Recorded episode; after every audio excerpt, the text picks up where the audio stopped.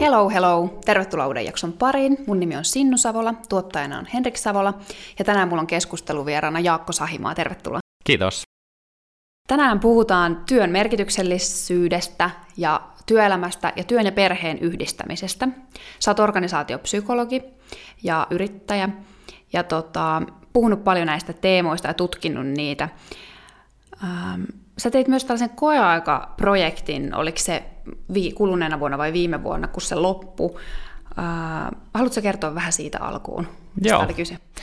Joo, mä tota, tavallaan tämmöisenä ehkä nuoren polven työelämän asiantuntijaroolissa toimijana ää, niin kuin pitkään mietin sitä, että, että kuinka uskottavaa on tituleerata itsensä asian, työelämän asiantuntijaksi, jos ei oikeasti tiedä, että miltä suomalainen työelämä näyttää. Ja, ja kuten mainitsit, niin erityisesti tämä niin työn mielekkyys, työn merkityksellisyys teemat on mulle semmoinen henkilökohtainen lempiteema. Ja yhdessä Duunitorin kanssa me toteutettiin siis tämmöinen vuoden mittainen tutkimusmatka suomalaiseen työelämään, missä mä 12 kuukauden aikana tein 12 erilaista työtä 12 eri toimialalla.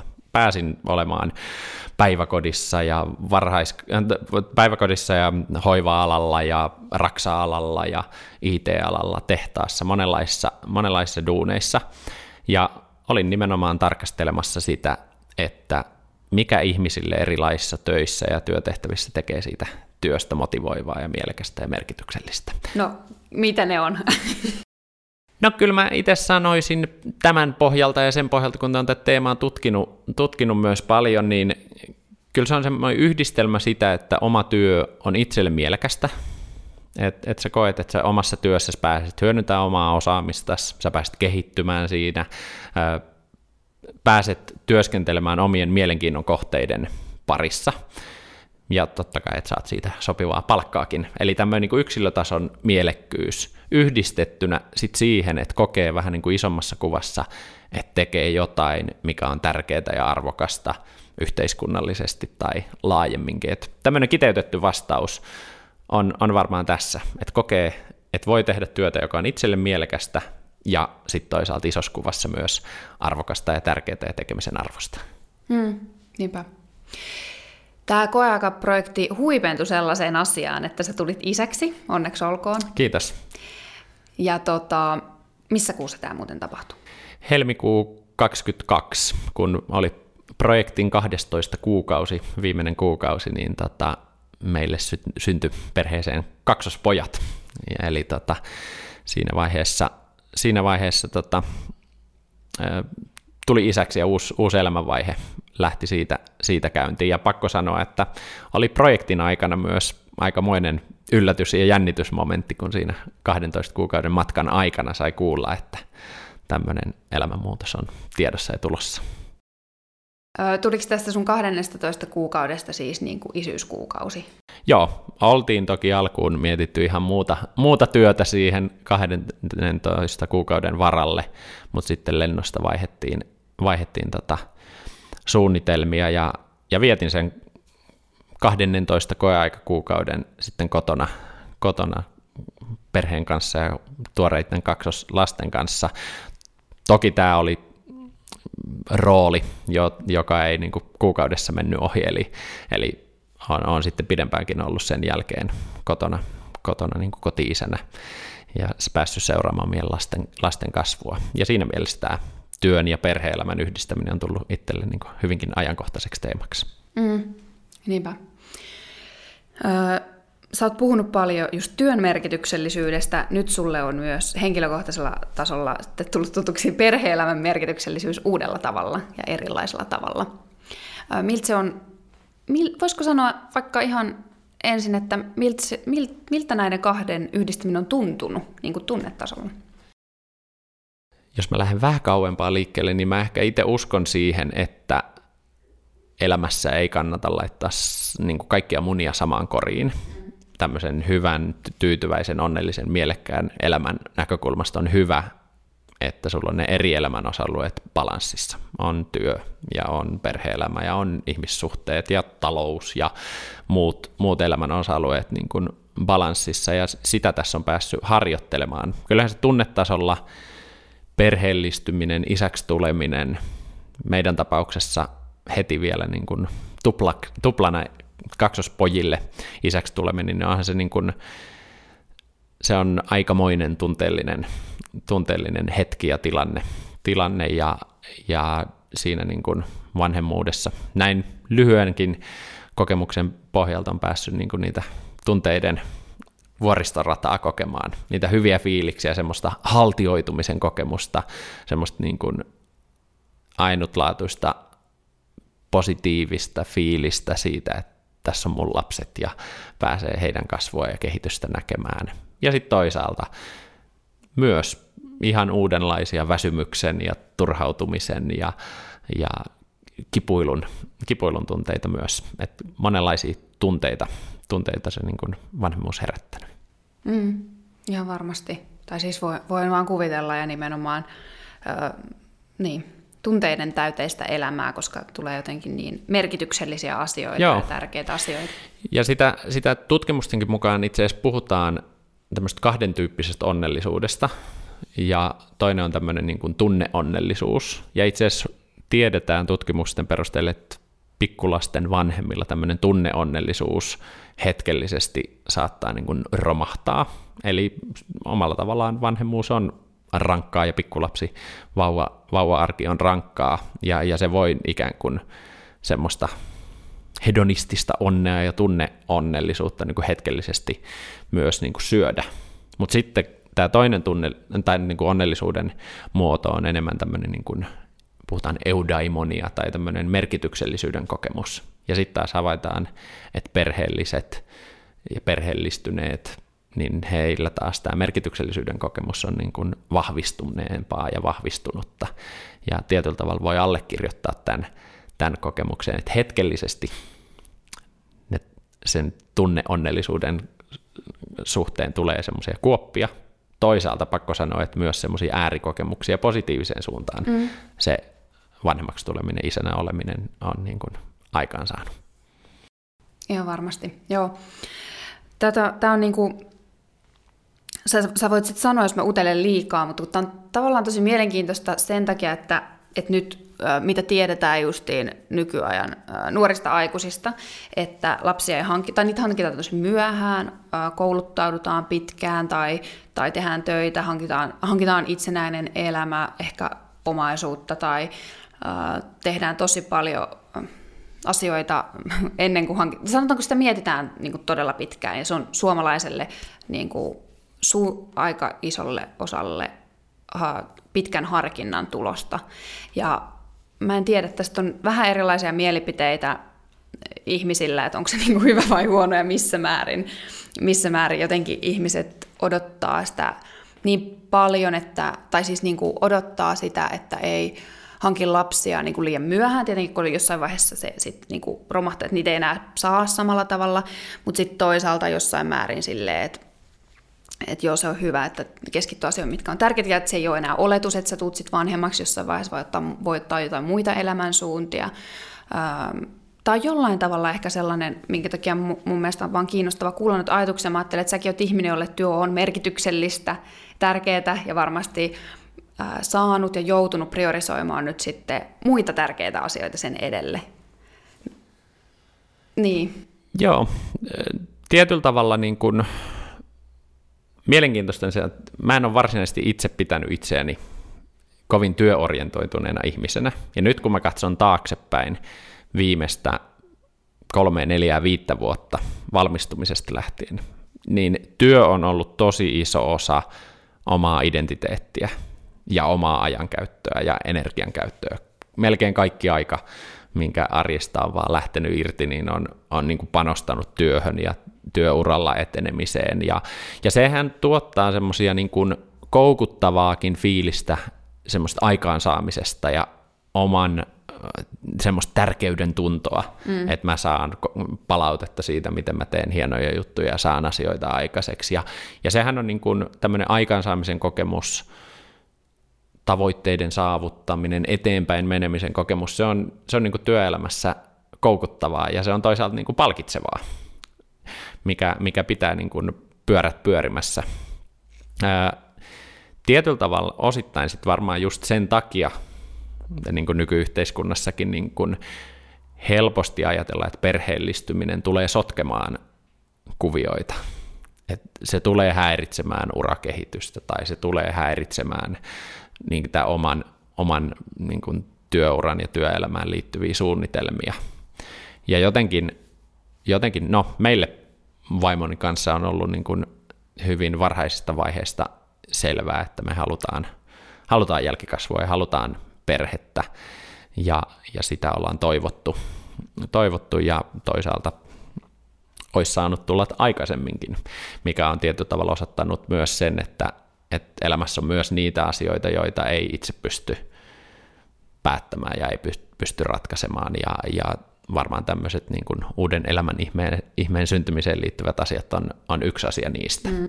Ja ehkä nyky, nykyyhteiskunnassa meilläkin Suomessa, kun kaikki asiat on päällisin puolin hyvin, mitä nyt tuossa itärajan toisella puolella so, niin kuin on, on sota, sotaa ja muuta, mutta asiat on hyvin, niin sitten tietyllä tavalla myös ehkä syntyy semmoista tietynlaista illuusiota ihmisille siitä, että mä pystyn hallita kaikkea Jep. ja mä pystyn suunnittelemaan elämässä kaiken. Ja se ei kumminkaan välttämättä, välttämättä ihan näin ole. Ja, ja tämmöisiin niin perheeseen liittyviin asioihin liittyen, ihan siihen lasten saamiseen liittyen, mutta sitten myös siihen lapsiperhearkeen liittyen sitä huomaakin, että kaikesta ei voikaan olla ihan silleen kontrollissa. Niinpä. Mun mielestä on hyvä, kun sanoit ton kontrollin. Mä nautin jakson gynekologi Tuulia Tikan kanssa, ja se puhuu just paljon tästä, että miten nykyään me kontrolloidaan kaikkea. Me kontrolloidaan toi, mitä mä äsken kuvasin, on, on oman jälkikasvun saamisen tarkkaa kontrollointia myös osaltaan. Ja sitten muuta elämästä me pystytään tosi paljon kontrolloimaan meidän, niin kuin, pyritään koko ajan kontrolloida meidän mieltä eri tavoilla, terveelliseenkin suuntaan voi tarkoittaa, että sä kontrolloit tosi paljon sun mieltä.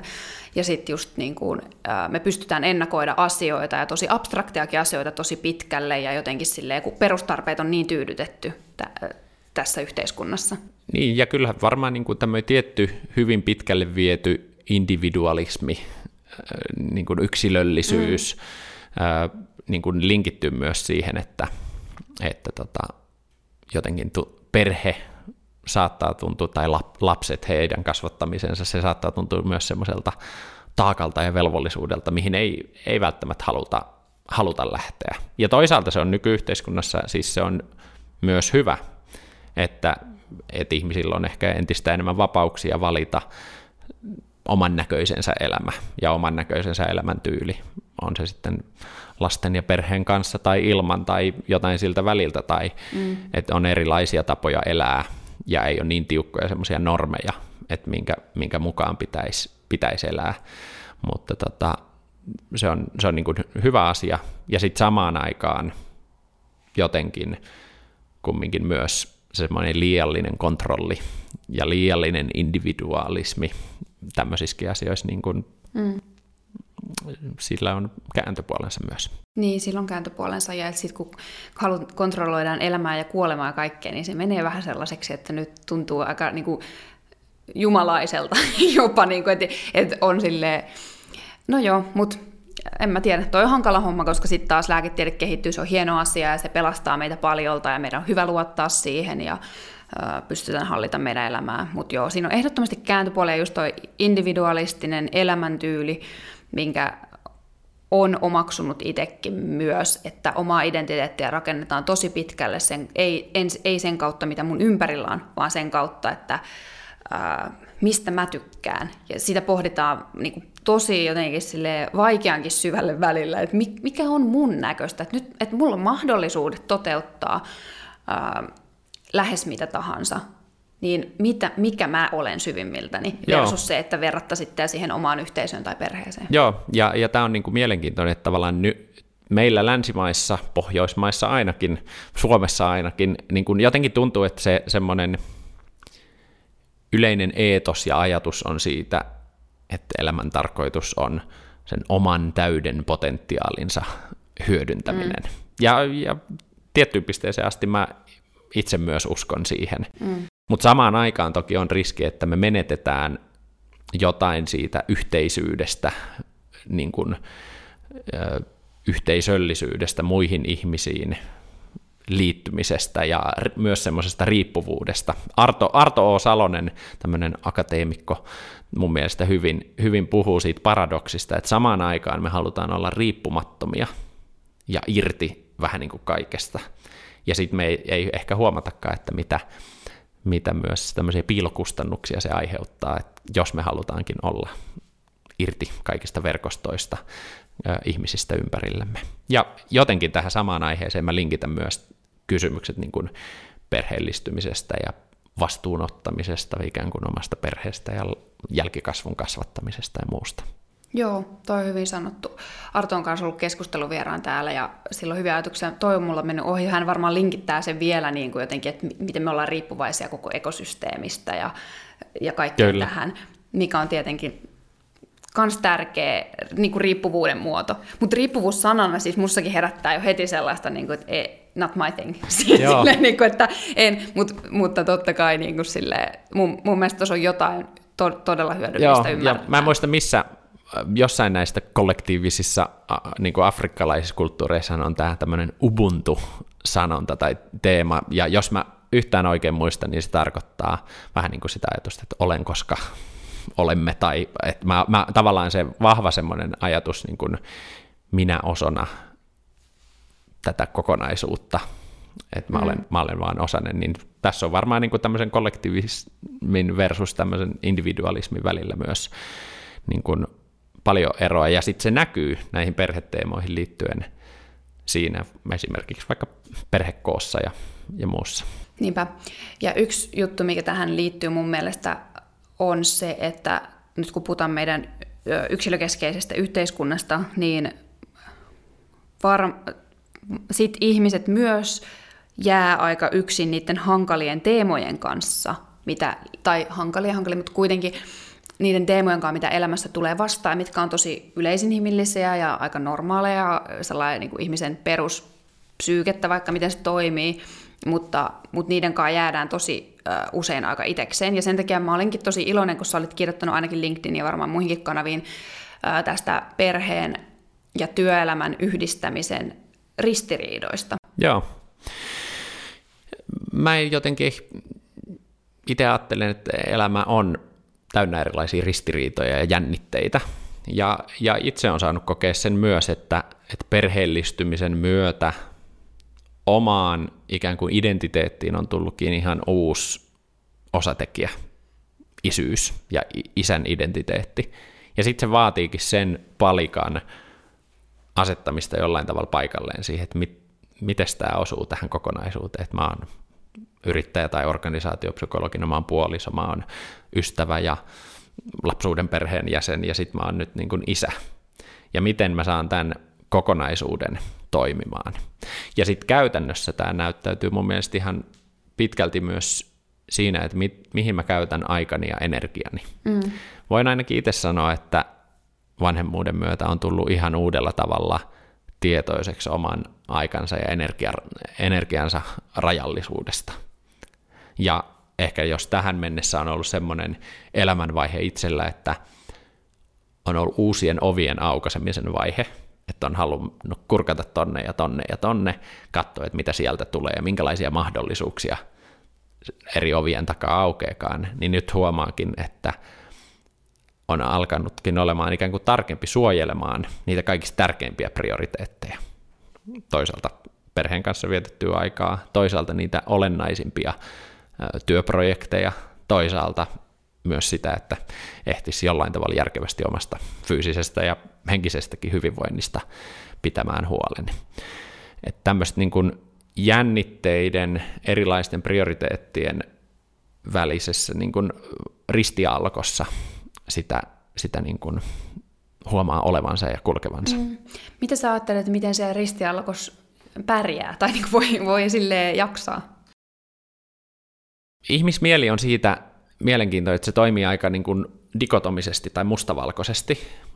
Musta tuntuu, että kun ihminen on tämmöisessä jännitteisessä tilanteessa, niin mieli pyrkii automaattisesti hakemaan semmoista helppoa ratkaisua, että joko tai. Vähän niin kuin ajatuksena, että mä panostan joko perheeseen tai työhön. Et, et mä alankin sen, semmoiseksi erakoksi, joka vaan perheensä kesk- kanssa elää, tai, tai sitten, että mä panostan vaan, vaan työhön. Ja muilla elämän osa-alueilla ihan, ihan samalla tavalla, että ihmismieli helposti pyrkii semmoisista jännitteisistä tilanteista ristialkosta pois. Ja sitten mä ajattelen, että semmoista kypsää aikuisuutta, kypsää ajattelua on se, että pyrkii löytämään siellä jännitteiden keskellä semmoisen sopivan balanssin ja olotilan. Että ei tiedostaa sen ja, ja tunnustaa sen, että elämä on jatkuvaa tasapainoilua, elämä on jatkuvaa jännitteiden keskellä elämistä ja olemista. Ja sitten sen faktan keskellä kumminkin niin kuin pyrkii löytää semmoisen niin kuin tietyn seesteisyyden ja rauhan. Mm. Usein puhutaan ehkä siitä, että elämä, elämässä pitää löytää semmoinen niin kuin balanssi, mutta mut osittain se on ehkä niin kuin illuusio. Et en mä usko, että kellään on koskaan semmoinen elämäntilanne, että kaikki asiat tuntuu olevan reilassa. Kaikki on ihan, ihan täydellisesti tasapainossa. Riittävän hyvä on riittävän hyvä. Ja sitten ehkä sen ristialkonkin keskellä on tärkeää tavallaan oppia tyynnyttämään se oma mieli. Vaikka meri, meri ympärillä myrskyää, niin että oppii tyynnyttämään oman mielensä ja, ja tavallaan on tyytyväinen siihen omaan elämäntilanteeseen niin kuin heikkouksineen ja vaikeuks, mm. vaikeuksineen niin kuin jännitteineen myös. Niinpä. Ja että pystyy katsoa ehkä sitten vaan, sit, tai vaan ja vaan, mutta pystyy katsoa sitä silmiin, että okei, että tällainen mun elämä on tällä hetkellä. Että kyllähän, tai jotenkin niin kuin, mm, itse kyllä tunnistan myös, vaikka en ole perheellinen, mutta se, että, et tota, tai siis ei ole lapsia, mutta äh, kyllähän koko ajan on sellainen äh, mielessä jotenkin se, että hakee balanssia. Mistä mä löydän sen balanssin, että mitä mun pitää laittaa vähän lisää, vähän enemmän, vähän vähemmän mun elämään, että mä saavutan. Että on vähän niin kuin koko ajan sellainen mentaliteetti, että jossain, jossain tuolla se niin kuin löytyy ja nyt koko ajan on niin kuin menossa kohti. Mä en tiedä, toisaalta se on vähän hyvä, koska sitten menee oikeasti niitä asioita kohti, mm. mitä haluaa ja niin kuin ikään kuin oikeasti parantaa omaa elämänlaatua. Mutta just toi on mun mielestä hyvin sanottu, että se on myös illuusio, että sitä niin. ei tule koskaan tulemaan. Eli kannattaa, tai on on ehkä kiva, jos pystyy nauttimaan siitä elämästä ja hyväksyä sen realiteetin, että koko ajan joku hankaa ja tulee ahistavia asioita, tai tulee tilanteita, joissa mä en haluaisi olla, tai tulee tilanteita, jossa ähm, muhun kohdistuu ristiriitaisia odotuksia, ja sit, mutta se, mut se on elämää.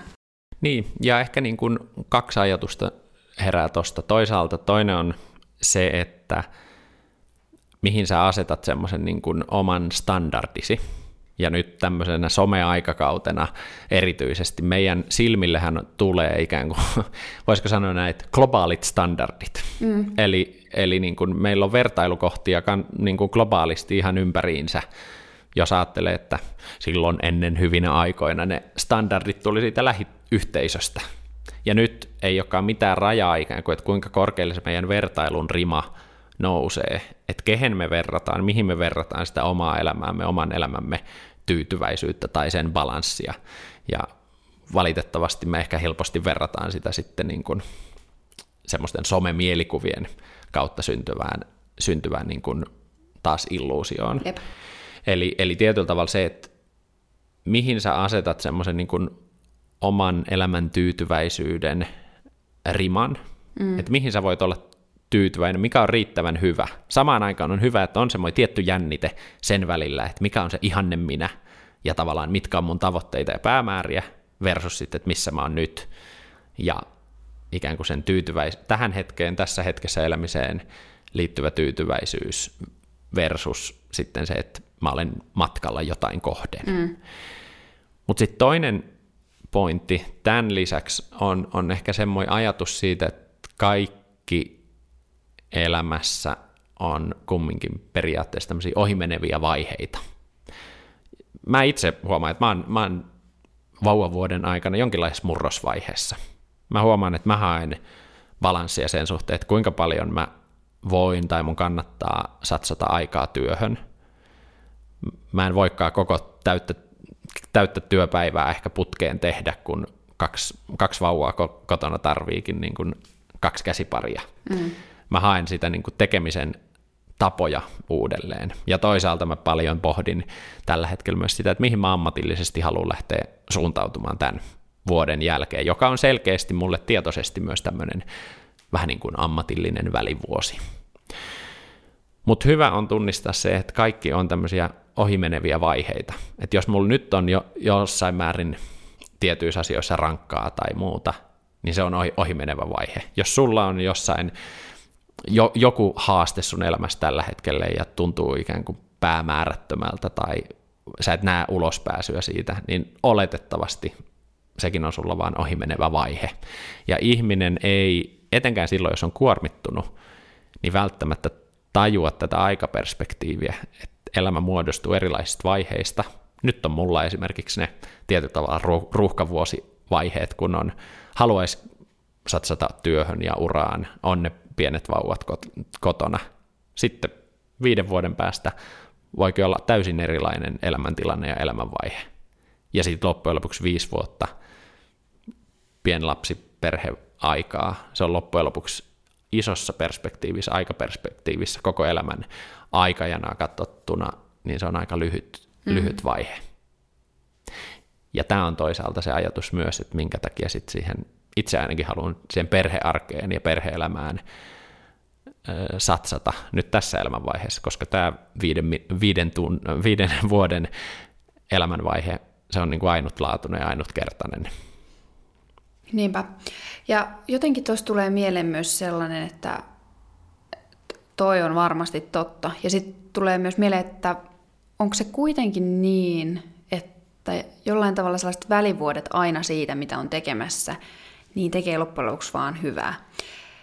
Ja niin kuin monessa asiassa, mä oon miettinyt itse, kun mä jätin psykologin vastaanottotyöt viime kuussa kokonaan pois, eli mä en enää tee sitä, ja mä oon kuitenkin aika aika tuore psykologi, sille ei ole kovin monta vuotta sitten, kun mä oon valmistunut. Et nyt mä lävätän kokonaan vastaanottotyön pois ja mä teen, on teknologiafirmassa töissä, että mi, miten se, miten se vaikuttaa. Mutta sitten jotenkin mä sain niin mahtavia rohkaisuja ja muutenkin, niin kuin, että, että se, että on jossain, tai että se, että pitää välivuoden, niin itse asiassa kaikkien pitäisi tehdä niin. Aina niistä asioista, mitä tekee sillä tavalla, että oikeasti ihminen on niin joustava ja hyvä, että pystyy palata jollekin se voi tarkoittaa vaikka tosi rankkoja vuosia jollain muulla tavalla, tai, niin kuin, tai jotain elämässä tapahtuu jotain kriisiä tai muuta, että et, et sitten kun voimat palautuu ja näin, niin oikeasti ihminen on niin joustava ja kykenevä, että aina voi palata, ja todennäköisesti silloin palataan myös parempana ihmisenä jollain tavalla.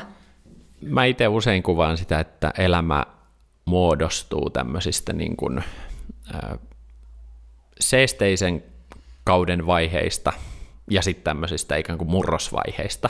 Usein silloin, kun sä oot semmoisessa seesteisessä vaiheessa, niin tavallaan asiat vaan rullaa. Sä ehkä saa, jos sä miettii työelämässä, niin sä vaan saat asioita aikaiseksi, teet asioita sen enempää miettimättä.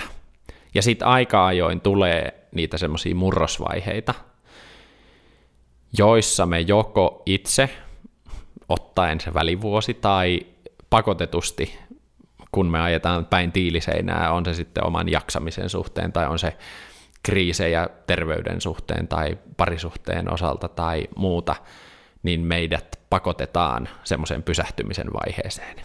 Ja ne pysähtymisen vaiheet ja tämmöiset niin kuin reflektiomoodiin äh, niin kuin hyppääminen, se ei aina ole sillä hetkellä niin kuin helppoa ja kivutonta. Mutta usein ne on semmoista niin kuin elämän uudelleen kalibroinnin vaiheita, jossa sä opit laittamaan niin kuin asioita uuteen niin kuin prioriteettijärjestykseen, uuteen perspektiiviin, ja sitten sä pystyt katsomaan myös, että onko syytä tehdä semmoisia ikään kuin mikromuutoksia vai semmoisia makromuutoksia, eli pieniä muutoksia omaan elämään, vai sitten isomman tason muutoksia. Ja kyllä mä ainakin itse huomaan, että perheellistyminen ja tämä vauvavuosi itselle on tämmöinen pakotetun pysähtymisen ja reflektoinnin niin kuin vuosi. Ja se ei tämä aina ole ikään kuin helppoa. Ei ole helppoa, kun on uusi rooli isänä ja siihen liittyvät vastuut ja velvollisuudet. Ja ei ole helppoa, kun lähtee miettimään, että no mitä mä seuraavaksi haluan ammatillisesti tehdä, miten mä saan nämä niin kuin eri elämän osa-alueet pidettyä siinä tarjottimella niin, kuin niin ettei kupit mene, kupit mene nurin.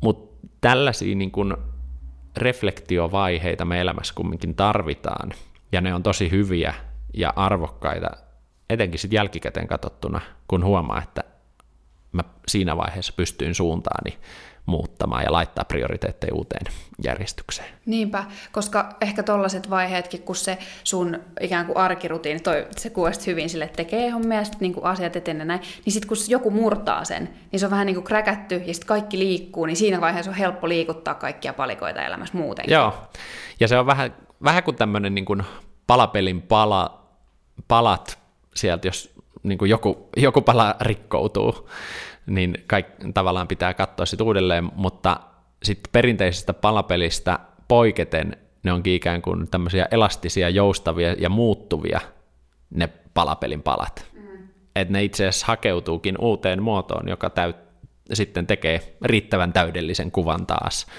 niin kuin uudessa elämäntilanteessa, vaikka sieltä ehkä yksi palikka tai ehkä useampikin palikka ää, niin kuin puuttuisi tai lähtisi, lähtisi pois. Jep. Miten sitten sä koet, että miten suomalainen työelämä on suhtautuu vanhemmuuteen? Tietyllä tavallahan voi ajatella, että suomalaisessa yhteiskunnassa ollaan aika niin kuin perheystävällisiä ja perhemyönteisiä, lähtien jo siitä, että minkälaiset tuet ja avut suomalainen hyvinvointiyhteiskunta antaa, antaa perheille ja vanhemmille, vanhempainvapaiden ja ja tota, äitiyspakettien ja neuvolajärjestelmän muodossa. Eli tavallaan onhan perusedellytykset jälkikasvun ensimmäisille vuosille niin kuin, ja perheen, perheen perustamiselle niin kuin hyvässä, hyvissä kantimissa. Ää, toki eri, eri tavalla ihmiset kokee myös sitä niin kuin haastetta työn ja perheelämän yhteensovittamisesta. Ja taas voisi sanoa, että jos siinä kokee jännitteitä tai ristivetoa, niin se on pelkästään luonnollista, että et sitä jännitettä kokee, että miten mä priorisoin työhön, miten mä priorisoin perheeseen, ää, miten mulla riittää aikaa ja energiaa, energiaa molempiin. Eli se on niin kuin ihan luonnollista, että sitä kipuilee. Varmaan tyypillisesti tämmöiset perheen ja työn yhteensovittamiseen liittyvistä teemoista puhuvat naiset ja äidit. Toisaalta ehkä niin kuin itse kun on monikkoperheessä ja kaksosten isä, niin tämä on myös itseltä, tai niin kuin vaatinut sen, että isänä osallistuu ihan eri tavalla, ja toisaalta mun mielestä on hyvä ja syytäkin, että näistä teemoista ei puhuta sukupuolittuneesti pelkästään niin kuin äitejä koskien, vaan niin kuin laajemminkin, kun puhutaan työn ja perheen yhteensovittamisesta ja, ja, ja näin. Ja onneksi nykyyhteiskunnassa sit myös esimerkiksi kotiisyys ja muu on niin kuin, näyttäisi olevan kasvamaan päin, ainakin jos katsoo niin kuin sukupolvea taaksepäin. Siinä mielessä äh, näyttää siltä, että niin kuin työn ja perhe-elämän yhteensovittaminen suomalaisessa yhteiskunnassa niin kuin sitä tuetaan ja taitaa olla just tullut myös niin kuin uudet, uudet tämmöiset niin kuin tuet ja mahdollisuudet siihen, mikä mahdollistaa entistä pidempiä pätkiä myös niin kuin sieltä työelämästä niin kuin perhevapailla olemisen. Et siinä mielessä on niin kuin suomalaisessa yhteiskunnassa hyvä tilanne. Toki sitten varmaan jokaisessa työyhteisössä on erilaisia suhtautumisia. Näitä kuulee kauhutarinoita siitä, että jos, jos tota vanhempi kertoo olevansa raskaana tai, tai että jää kotiin, niin saattaa ollakin ne kommentit, että ei kai taas tai et kai sinäkin. Mm. Eli, eli varmaan yksittäisiä tämmöisiä niin kuin, tökeröyksiä voi tapahtua, ja toki niin kuin eri työyhteisöissä se kulttuuri voi olla myös hyvin, hyvin erilainen. Parhaimmillaan työyhteisöt sit myös pyrkii niin kuin tukemaan nimenomaan sitä työn ja perheen yhteensovittamista. Ehkä se ajatus myös, että näiden asioiden ei tarvitse olla niin kuin joko tai mustavalkoisia, että sä oot sataprosenttisesti työelämässä tai sä et ole ollenkaan. Ja tällaisia joustavia malleja varmaan niin kuin tulevaisuudessa entistä enemmän tarvitaan, kun työelämässä ylipäänsä puhutaan siitä joustavuudesta, että, että tavallaan työ, se ei ole pelkkä työsuhde sataprosenttisesti mm. ja täysaikaisesti, vaan ne työn tekemisen tavat muuttuu, niin samalla tavalla varmaan niin kuin työn ja perhe-elämän yhdistämisen mallit toivottavasti tulevaisuudessa niin kuin on entistä joustavampia. Niinpä, jep. Että se ei ole joko sille, että sä oot täysin kotona tai täysin. Että nythän se on ollut varmaan myös aika paljon, mä mietin sitten sellaisia teemoja, mitkä tähän myös vaikuttaa kuitenkin, on se, että minkälaista tukea vaikka muualta saa. Että joillainhan on tosi etuoikeutettu tilanne, että vaikkapa isovanhemmat asuu tosi lähellä, jopa niin kuin molemmat isovanhemmat, ja hoitaa paljon la- lasta tai lapsia, ja sitten toisilla niitä ei ole ollenkaan olemassa, niitä ei ole, että sitten tähänkin huomaa ainakin ainakin omassa lähipiirissä, että tässä on ikään kuin tosi epätasa-arvoisia tilanteita myös ihan niistä lähtökohdista. On kyllä hyvin, hyvin erilaisia, ja sitten toisaalta myös se, että minkälaista tukea työnantajat antaa. Mm.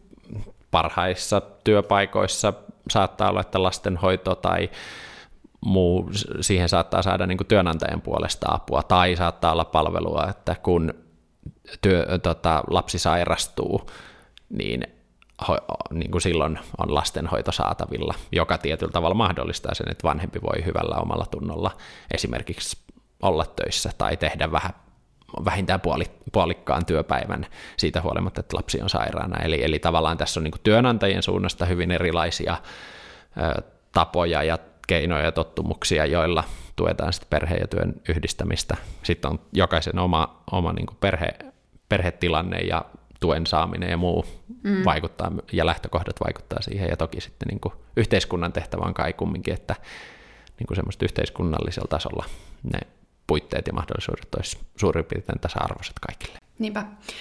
Onko havain, ähm, jos puhutaan nyt binäärisesti mies- ja naisrooleista tässä vanhem, vanhemmaksi tulleesta ja äitistä ja isistä, niin sit mä oon kuullut just tuota puhetta, onko se osunut mun silmään sen takia, että mä oon enemmän kohderyhmää vai on, on laajemminkin ihan syystä puhuttu paljon tästä äitiydestä äitiyden äitiyteen kohdistuvista odotuksista ja sitten toisaalta mitä siinä vaiheessa tapahtuu, jos äiti haluaa keskittyä työelämään, että kuinka suotavaa ja sallittua se on niin kuin sosiaalisesti esimerkiksi.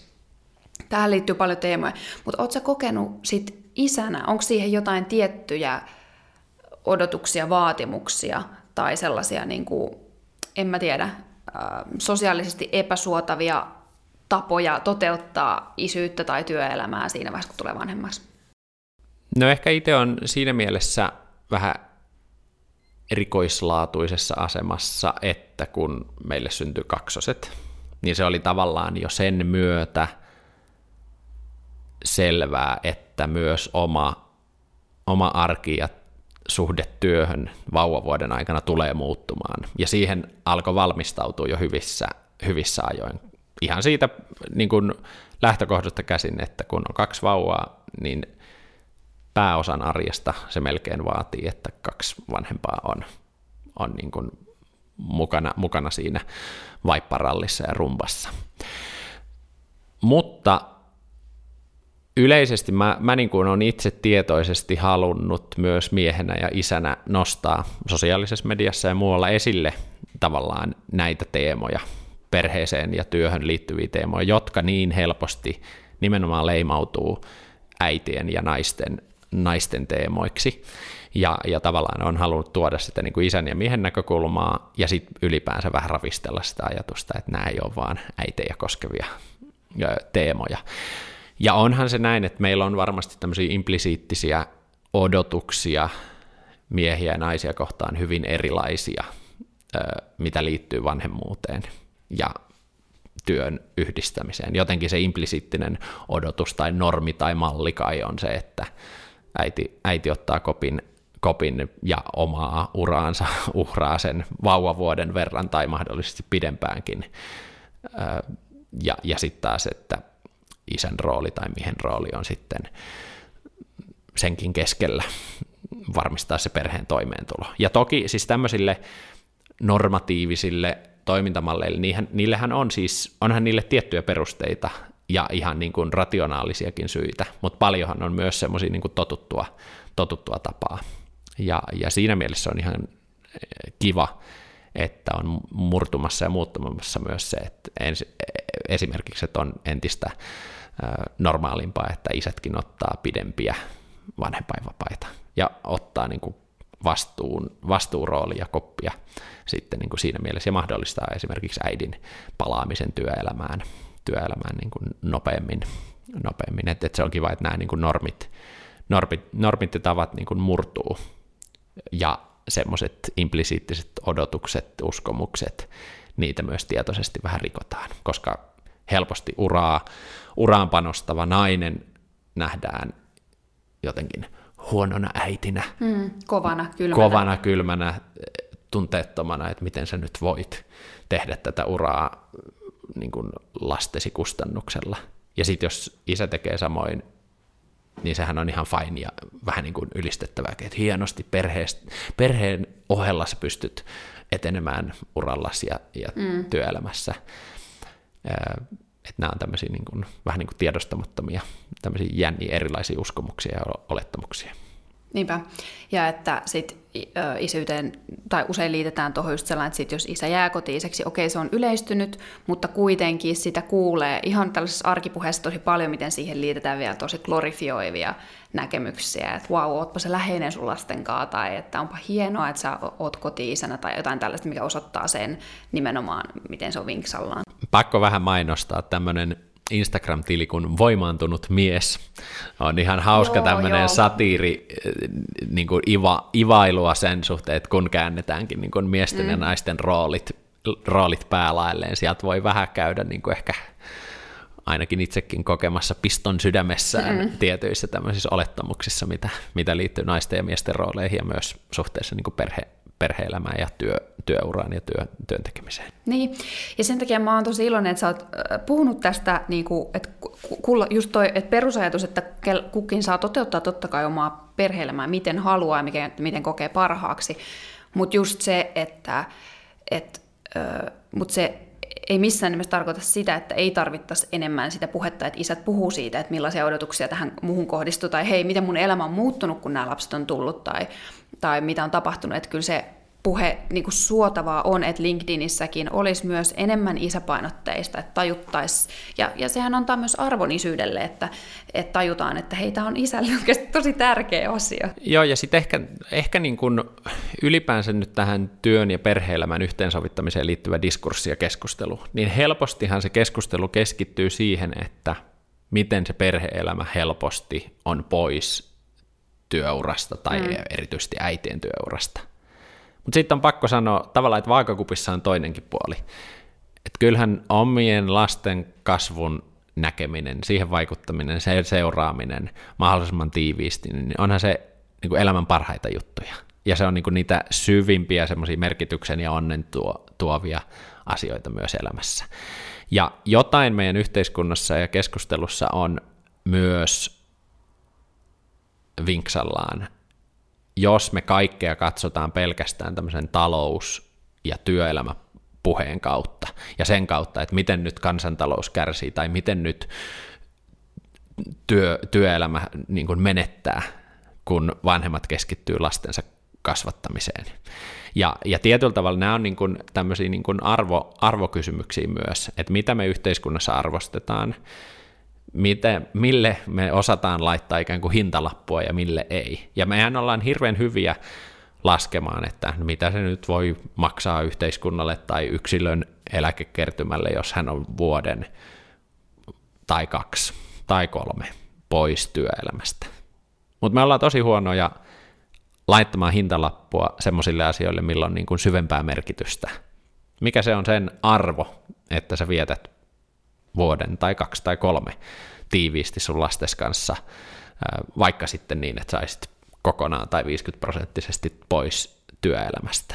Ja tämä on niin kuin ehkä se, mitä mä, mä niin kuin itse toivoisin, että, että myös työelämäfoorumeilla voitaisiin niin kuin vanhemmuudesta ja perheteemoista puhua myös tämän niin kuin positiivisen kautta. Ei pelkästään niin, että mitä sä jäät paitsi tai mitä menetetään, vaan myös tämän niin kuin positiivisen kautta.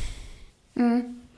Voiko tuota nähdä myös positiivisen kautta just silleen, että toisaalta, äh, toisaalta myös se, että sit se työ ei aina olisi myöskään pois perhe-elämältä, mm. myös sitä kautta.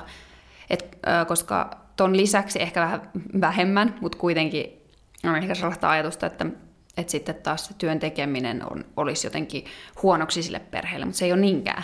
Ei, ei. Se on niin kuin, totta kai on tiettyjä resursseja, joita sulla on rajallinen määrä, jo, joista sä valitset, että mihin sä käytät ne resurssit. Mm. Keskeisimmät on varmaan sun niin kuin aika ja energia.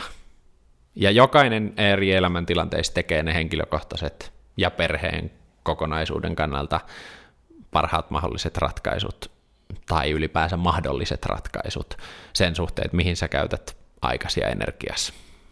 Ja lähtien siitä, että minkälainen toimeentulon taso on, niin ne realiteetit on erilaisia, että mihin sitä aikaa ja energiaa on käytettävissä.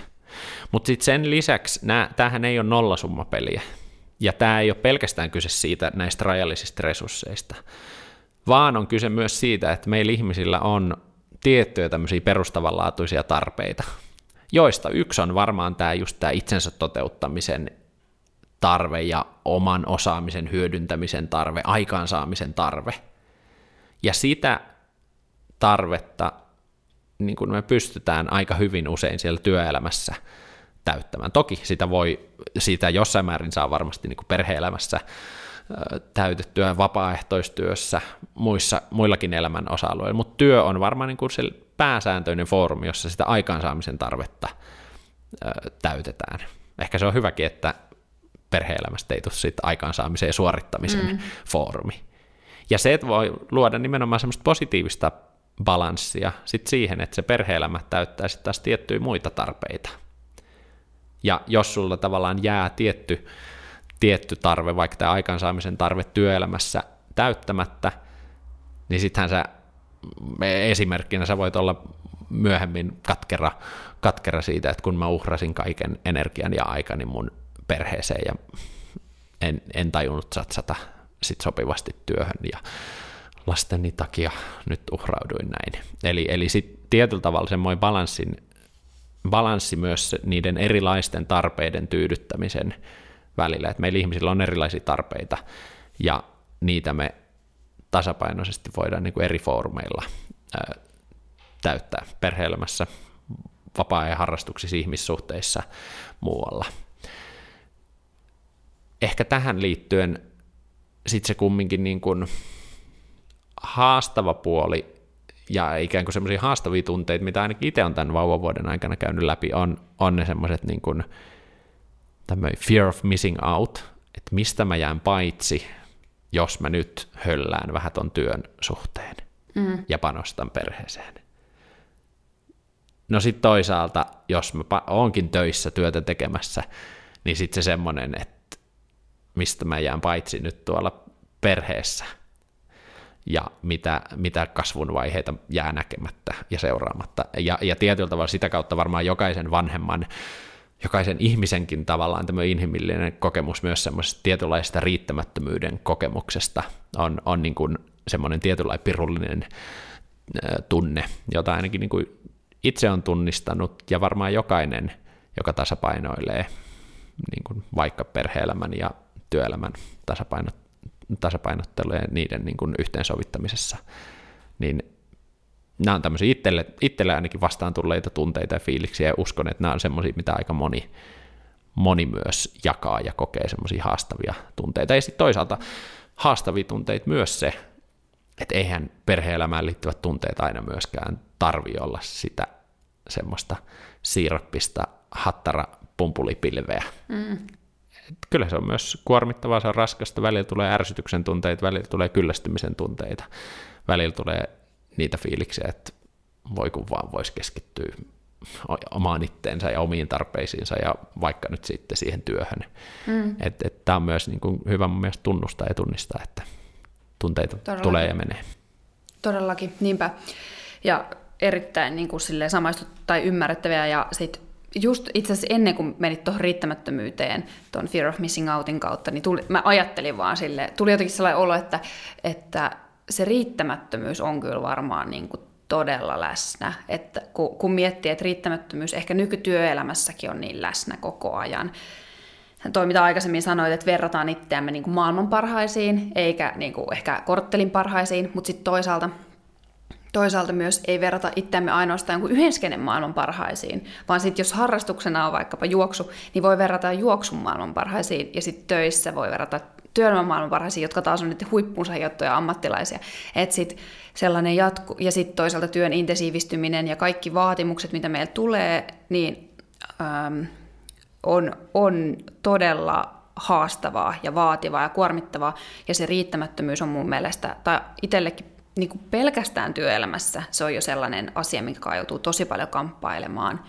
Niin, niin sitten kun yhdistää tuohon vielä tuon perhe-elämän, mihin liittyy tosi paljon tunne, niin kuin erityis, erityistunnetta, niin, niin tota, voi kuvitella, voi jotenkin tuntea sen riittämättömyyden tunteen, mikä voi olla läsnä siinä. Ja ehkä se on se ristiaallokko myös just. Joo, ja kyllä niin kuin entistä enemmän itse, itse on alkanut kiinnostaa sekä niin kuin työhön liittyen että ihmisyyteen liittyen ylipäänsä nämä niin kuin haastavat tunteet. Ja meillähän on, on niin kuin omalla tavallaan, meillä on vähän semmoinen haippi, haippikulttuuri, että niin kuin keskustelussa usein haipataan niitä positiivisia tunteita, ja somekin tietyllä tavalla on sitä positiivisuuden kuplaa, ja samaan aikaan tiedostaa, tiedostaa se, että se työ ei ole aina niin mielekästä, merkityksellistä, motivoivaa ihmisille, eikä elämä, elämässäkään kaikki ole aina ruusuiltanssimista. Ja tietyllä tavalla näiden niin kuin haastavampien tunteiden kanssa käsittely ja niiden työstäminen niin kuin on se sitten omaan elämään, omaan elämän tyytyväisyyteen, on se työhön, ihmissuhteisiin, perhe-elämään liittyen, niin se on niin kuin usein se on haastavaa, mutta sitten se on myös palkitsevaa, että kun niitä oppii käsittelemään, oppii työstämään, niin sä saat myös semmoisia niin psyykkisiä ja psykologisia toimintamalleja, joita sä pystyt sit tulevaisuudessa myös hyödyntää, kun tulee erilaisia niin kuin haastavia, Joo. haastavia vaiheita. Jep, siis aivan, aivan sata varmasti. Mua kiinnostaa myös, että onko sä huomannut, miten, miten kun sä oot työelämän merkityksellisyyttä tutkailu jo paljon aikaisemmin, mutta millaisia elementtejä tämä vanhemmuus, on, onko se avannut sulle jotain uusia näkökulmia tai ulottuvuuksia sit siihen työelämän merkityksellisyyteen, millä tavalla se on merkityksellistä? No ehkä se on avannut ainakin ymmärtämään ja hahmottamaan sen, että se työn rooli ihmisen elämässä voi olla hyvin erilainen – että jollekin se työ on kaikki kaikessa. Jollekin se työ on vaan sitä, että mä saan tästä nyt elannon ja rahaa, jotta mä voin toteuttaa sitten muussa elämässäni niitä merkityksellisiä asioita. Että tavallaan se työ tarkoittaa ihmisille hyvin eri asioita, ihan jo sen suhteen, että mitä tekee. Mm. Tämä koeaikaprojektikin mulla sen niin kuin opetti, että ymmärsit, että wow, että työelämä pitää sisällään aika monenlaista realiteettia. Mutta sitten myös se ihmisen suhde siihen omaan työhönsä voi olla hyvin erilainen. Et, ja sitä on ehkä niinku hyvä miettiä omakohtaisesti myös, että mikä on työn rooli mun elämässä just tällä hetkellä, mikä on vaikka sen oman hyvinvoinnin rooli mun elämässä just tällä hetkellä, mikä on mun perheen rooli mun elämässä just tällä hetkellä. että sitä on niin kuin hyvä hyvä niin kuin pysähtyä myös miettimään näitä asioita, esimerkiksi siihen työhön liittyen, että mm. mikä rooli sillä työllä tällä hetkellä on. Niinpä. Ö, havaintona niin kuin lähimpäristöstä, että sit kun, kun se vanhemmuus kohtaa sen, t- tulee se identiteetti uudet osaksi itteensä, niin silloin se työn merkitys usein ainakin hetkellisesti vähenee tosi paljon. Kyllä mä näin niin kuin uskon, että se sun näkökulma asioihin monipuolistuu. Ja kyllä mä itsekin huomaan sen, että mä elin semmoisessa tietyssä niin kuin, laput silmillä putkessa, että nyt mä satsaan työhön ja mä haluan saavuttaa tämän työn suhteen tätä ja tätä ja tätä. Ja sitten tuleekin se niin kuin uusi silmien avautuminen, että okei, että elämässä on muitakin rooleja kuin työntekijän tai yrittäjän rooli, tai on muitakin tärkeitä juttuja, hienoja juttuja, osa-alueita, joihin sä voit voit satsata ja panostaa. Ja se ei tarkoita sitä, että sä niin kuin heittäisit hanskat tiskiin vaikka niin kuin kunnianhimon suhteen työn, työn ja uran osalta, mutta se voi niin kuin hetkellisesti ainakin muuttaa, muuttaa muotoaan se sun suhtautuminen työhön. Mm, niinpä.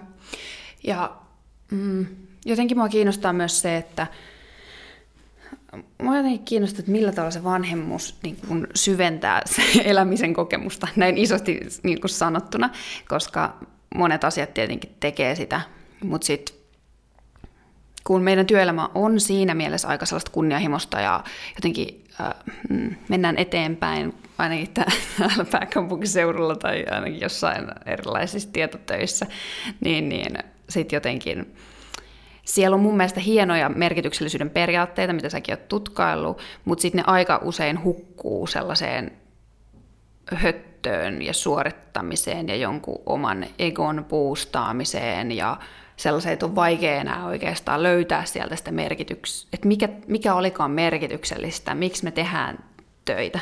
Joo, ja, ja mä niin itse ajattelen, että koko tämä työn merkityksellisyyspuhe on syytä linkittää tämmöiseen laajempaan keskusteluun elämän mielekkyydestä, merkityksellisyydestä ja hyvästä elämästä.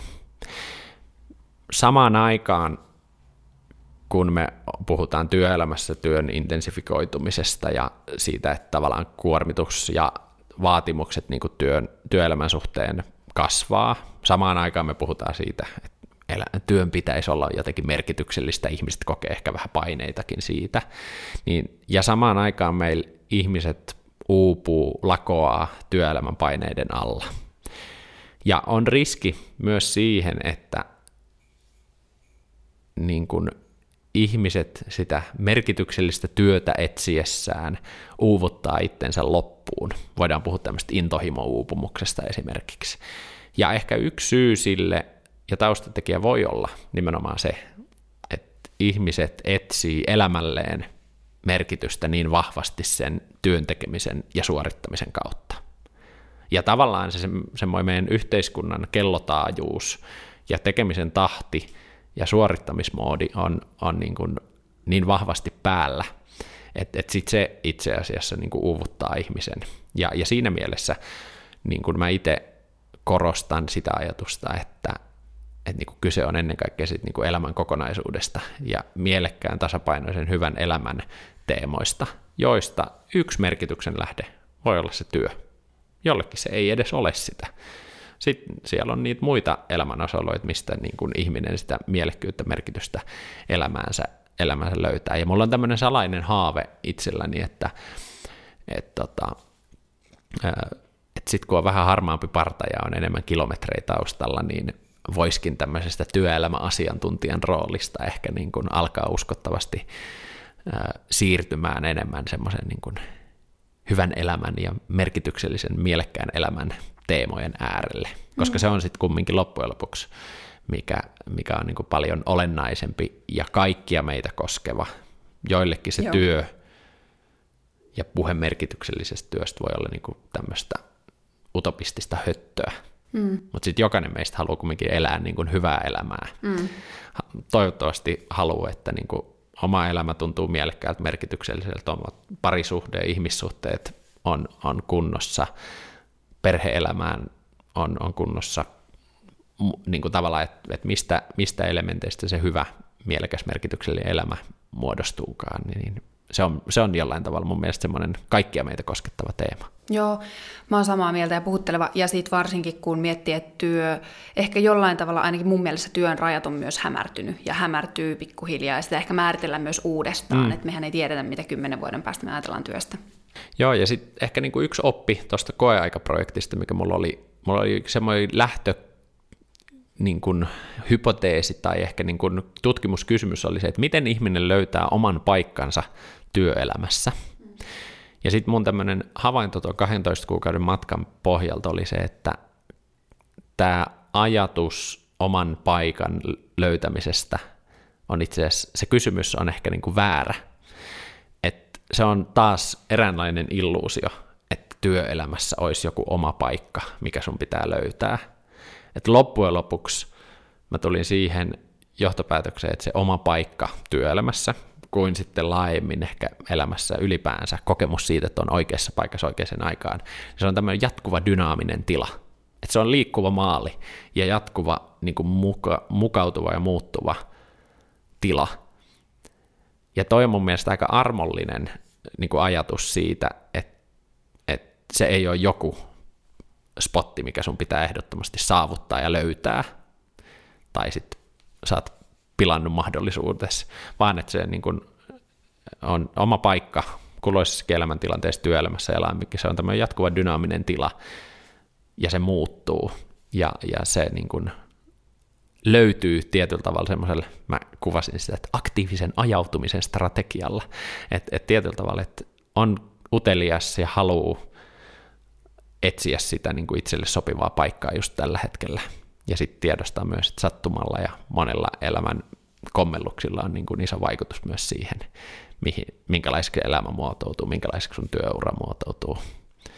Niin tämmöisiä ajatuksia toi koeaikaprojekti mulle niin kuin synnytti, synnytti tuosta niin oman paikan löytämiseen liittyen. Ja se, se on mun mielestä taas linkittyy taas näihin ajatuksiin myös työn ja perheelämän yhdistämisestä.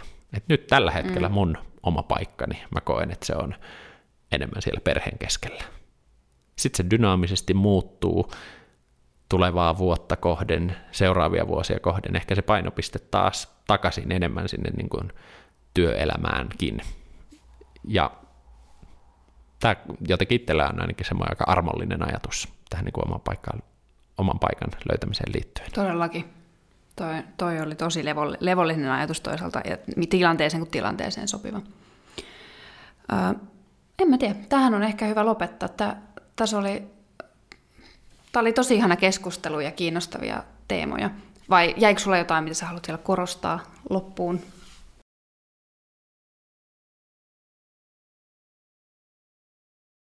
Mm.